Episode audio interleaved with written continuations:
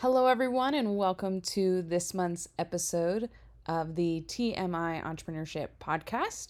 I am your host, Ashley Roccapriori, and my wonderful co host for this episode. Hi, I'm Joshua White.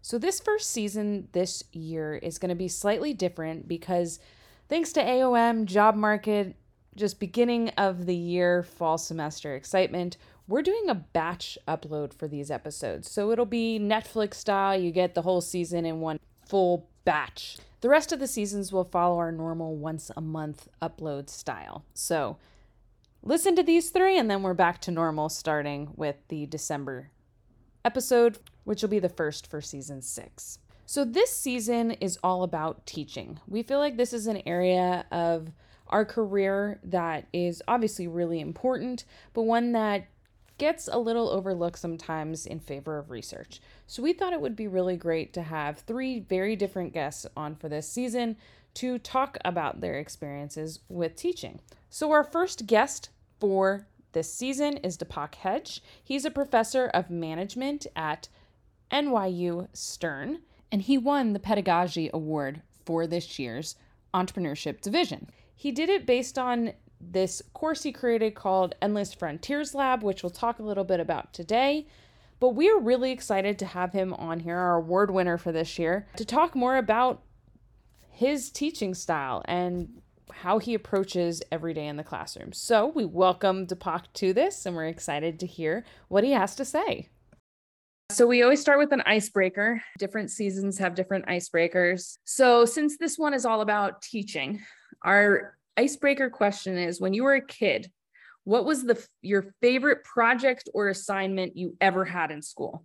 Yeah, I think uh, the first uh, project that really excited me was uh, um, you know a pottery project. Uh, basically, we were given a spinning wheel and a bunch of clay, and we had to do stuff with it and I love to get my hands dirty anyway. So to know that I could do it in the company of a spinning wheel was somehow like super exciting. Um, so I guess that's uh, the one I remember. At the end of the day, obviously, I was all covered up in mud and uh, and clay, and I don't think we eventually ended up molding anything to a form that I can be proud of. But uh, yeah, that's that's one I recall very fondly. fondly. Did you choose to take pottery? Was an elective? Like, how did you wind up in that class? Oh, it, it was just. Uh, I mean, this was uh, as a kid. I think we were just taken on a, a tour, uh, you know, of a local sort of um, potter's workshop or so. And uh, yeah, they, they set aside something for us to play with, and that's how it happened. It was certainly not a class, but it was the, the, the tour was part of a project that, to get to know like your neighborhood and your locality better. Yeah. That's amazing. That's so cool. I don't I never took a pottery class, so that sounds really neat. Can you tell us a little bit about how you got to this stage of your career? What led you to where you are now? I'm in New York uh, City and I am a professor of management and entrepreneurship at NYU Stern. Uh, how I got here was primarily through a series of accidents, a lot of good fortune, and maybe a deep seated curiosity um, about technology and the effects that it can have on society. Uh, that sort of deep uh, seated curiosity was in turn molded uh, for me growing up in a farming community back in India my grandparents, my aunts and uncles, they were part of this community. And over a period of 30 years, the last 30 years, I've seen how their lives were completely changed um, in the process of going from a village with no electricity and no plumbing to getting uh, the first sort of electric bulb uh, and then the refrigerator, then the television, uh, and then the internet, and now may basically making farming transactions on uh, their mobile phones. So uh, just kind of watching this process kind of, uh, you know, was very fascinating and uh, got me excited about uh, doing something more systematic about how technology comes into being and how it gets to affect people's lives. And um, I think the rest of it is a series of accidents. I landed in Georgia Tech, where I had the good fortune of meeting great mentors who then pointed me towards UC Berkeley, which had a fantastic program to study technology, and then graduating from there and landing at NYU for, uh, for my first job. I was curious though. Um, you started as an engineer, and then and then made the switch into academia. So I was just curious, like, why did you decide to make that jump? Yeah, so first, uh, when I graduated from an engineering school in India, um, we had offers from tons of engineering companies, multinational companies that were coming into India because the Indian economy was at a point when it was just getting liberalized, bringing in all these companies. So uh, then, although I was al- already very curious about learning uh, the, the effect that technology has on people's lives, uh, the the attract the attraction of a large salary for me, uh, an order of magnitude larger than I had ever seen, uh, and the, the financial independence that came with it was too hard to resist. So I ended up uh, obviously graduating out of an engineering college, taking up uh, a job as an engineer for a large technology company in Germany. But after doing that for about two and a half, three years, um, you, you know, I, I wanted to really go back and explore my curiosity.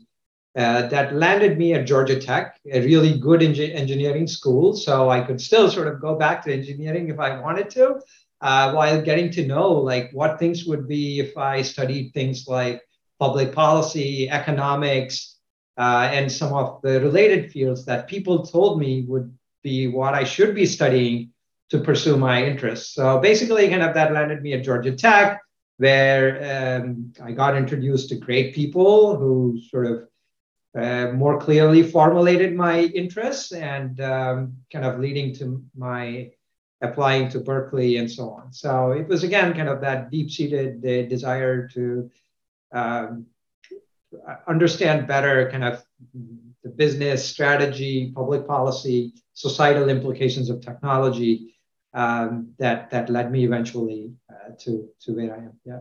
You know, after making the switch, you've certainly had a lot of success. You know, in, in this new career field. You know, it wasn't what you planned to do maybe at the beginning, but man, it's been quite illustrious you know congratulations by the way you know on winning the uh, innovation and pedagogy award uh, that was amazing we were wondering if you could tell us a little bit about your experiences uh, you know how that came to be and specifically you know creating the endless uh, frontier labs yeah, uh, thanks a lot. Uh, and um, uh, there, there's a lot of good fortune uh, involved with, with, with like, uh, you know, where you see me uh, at this point. but um, regarding the Endless Frontier Labs, my research is really about new technology, how it gets funded and commercialized. that has always been my research. And um, at some point, uh, you know, given my curiosity, I started uh, learning uh, more about individual stories of how great sort of technology oriented companies come into being. And I was fascinated by the story of um, a company that was started uh, because um, there was this unemployed MBA student, actually from Brooklyn, who was very curious about science. In particular, he was curious about a scientific invention back in those days in the 70s called recombinant DNA technology. But he was not himself an expert uh, in that technology. So he was reading all the latest scientific journals and so on. And a bunch of professors at Stanford and UCSF were doing research on recombinant DNA technology that made this MBA student really curious. And being unemployed, um, he ended up uh, meeting these scientists after using up the little money he had to take a one way flight to San Francisco.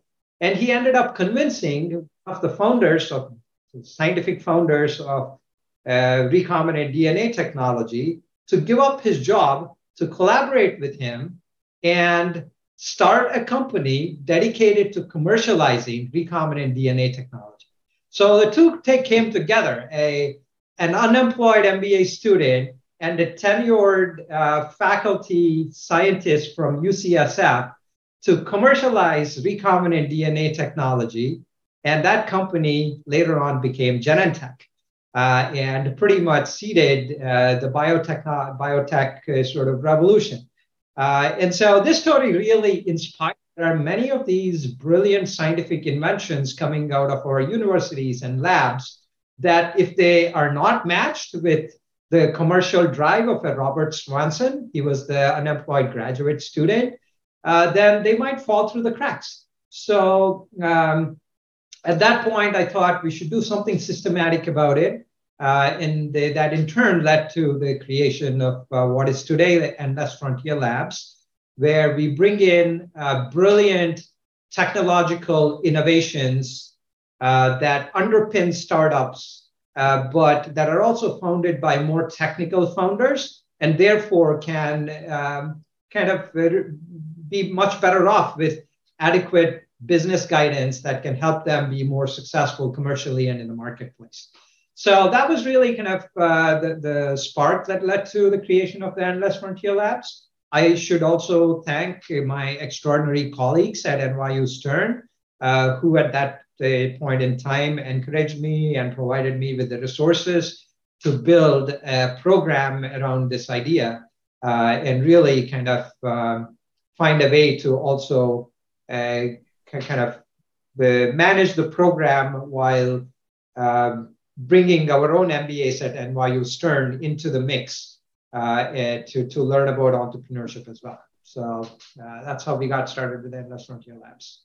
That's so cool. It's cool that it was inspired by like an actual practical story too. Yeah, I mean, uh, again, a lot of uh, good fortune and uh, great supporters and mentors uh, that, that are essential to being able to do something about it. But I guess if you have a vision, uh, you have to believe in it and persist in it. And so that's something I see a lot of with the entrepreneurs I see. So it's not too hard to continue to be inspired.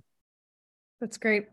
So, you know, through all of this experiential teaching that you've done, what are some of the best practices you've learned for developing experiential teaching?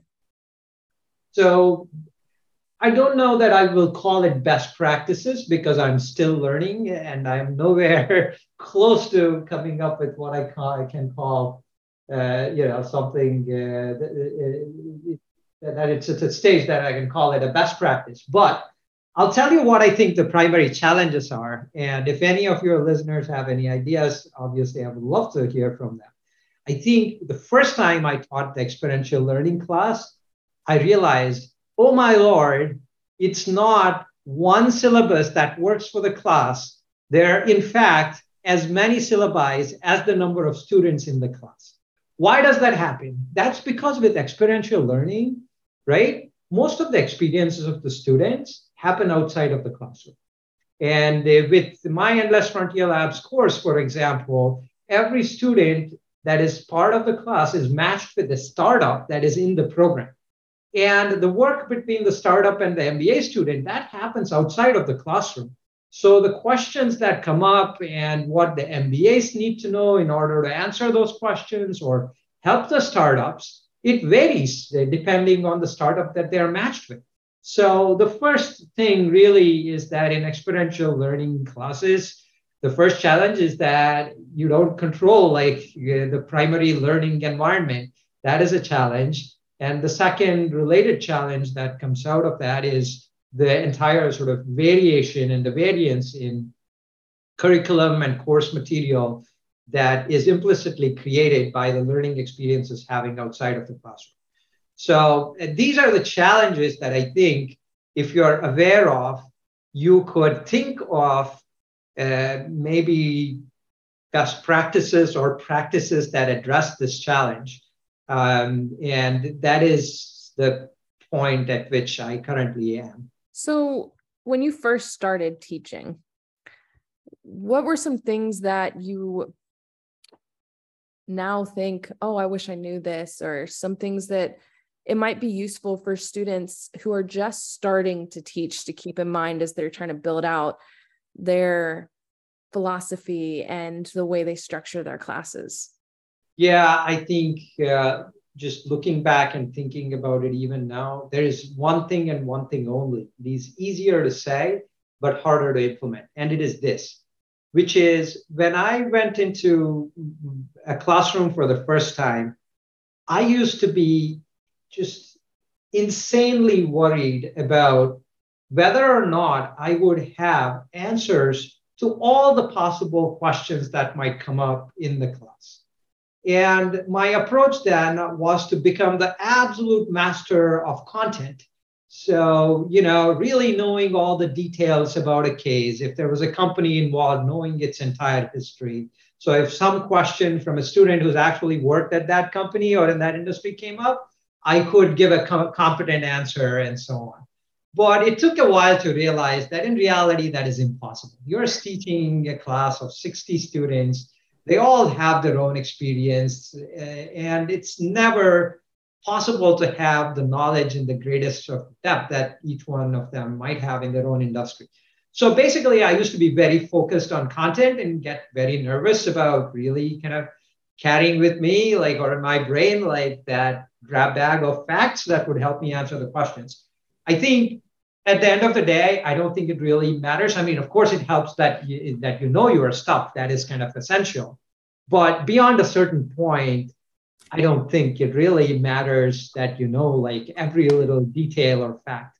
So uh, instead, what matters a lot is your preparation regarding the process of teaching. Uh, um, when I mean process, like if you have a learning goal in mind, right? You could possibly accomplish that goal through different sort of approaches. One could be the socratic method. You ask a series of questions and draw out the answers from the students. You challenge them. Another could be straight up like lecture and instruction like you put up powerpoint slides and you tell them the answer. Another is kind of inductive learning like you give like examples and uh, after five examples you try to tease out like the learning from that so getting that sort of process right, where you have thought about like what is the process that you're going to use, uh, and even maybe more little details like um, you know what fraction of the class is going to be you speaking versus the students, uh, and then if there are some experts in the room, knowing their background beforehand and calling them out to answer some questions that might come up. So uh, these are all, in my view, kind of process related sort of aspects. And I think it is at the end of the day, the amount of time you put on the process that really matters for the learning experience and less the additional time uh, you spend acquiring facts. So yeah, I think that's kind of one thing that I learned. I still don't do it when I go into teach. I wish I kept it more consciously in my mind. Uh, that would be better for my students and me. Uh, but uh, that's one thing I cannot emphasize enough for new teachers. You see, you strike me as incredibly humble because you know as we as we talk about all of these things and ask you about resources and things like that, know, awards and things, you know, um, you've uh, been very gracious with us. So I hate putting you on the spot with this question, you know, but one of the things I think was interesting is you mentioned that uh, your teaching evaluations could suffer, you know, if you implement this stuff. And the reason I think that's funny is because you were named, uh, you know, one of the top 40 under 40 by Poets and Quants. And so, you know, clearly, like, you know, you, have had a lot of recognition and things like that. I was just curious what that felt like to be, to have that designation and just like, you know, how that came to be and um, you know, clearly you have, you know, your students really support you. And I think that's fantastic, the relationship that you've built with them. Yeah, I mean, uh, the recognition is always uh, very welcome. Uh, and it matters a lot because it is when you're recognized that you, you know students uh, can take a variety of classes they are all very smart students and we all like enjoy kind of teaching students who are smart who do the work and are curious about stuff. And they in turn kind of create this virtual cycle pushing you to learn and do better.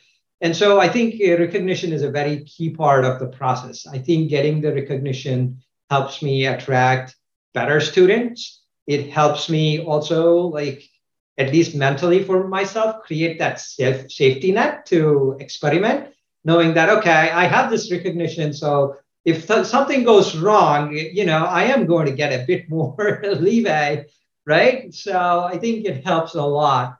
Uh, so it felt very gratifying and really kind of also liberated me to take uh, more uh, risks uh, and so on. Uh, and then I think it was for my teaching um, our part-time MBA students primarily and uh, courses on strategy that got me this recognition. Obviously, that's a more structured course to teach with a set curriculum relative to the Endless Frontier Labs. But obviously getting that recognition eventually led me to take the risk uh, you know to take to propose and uh, implement the endless frontier labs and so on. So i think it's great. Like i mean in academia i mean you all know right? I mean uh, there's only so much you get in terms of the type of recognition that um, the private sector can award so recognition matters a lot uh, and um, yeah so it felt great to receive uh, the 40 under 40 award, uh, but uh, clearly I won't be able to keep that designation I knew for too long. Uh, I, I'd be only be 40 for so so many years, uh, or under 40 for so many years. So so that, that was great, but also the most uh, more, more recent recognition from the AOM was uh, fantastic to receive as well. Looking back on your career so far and all the great things that you've done, if you could give yourself one piece of advice about anything for when you first started your PhD program, what would that one piece of advice be?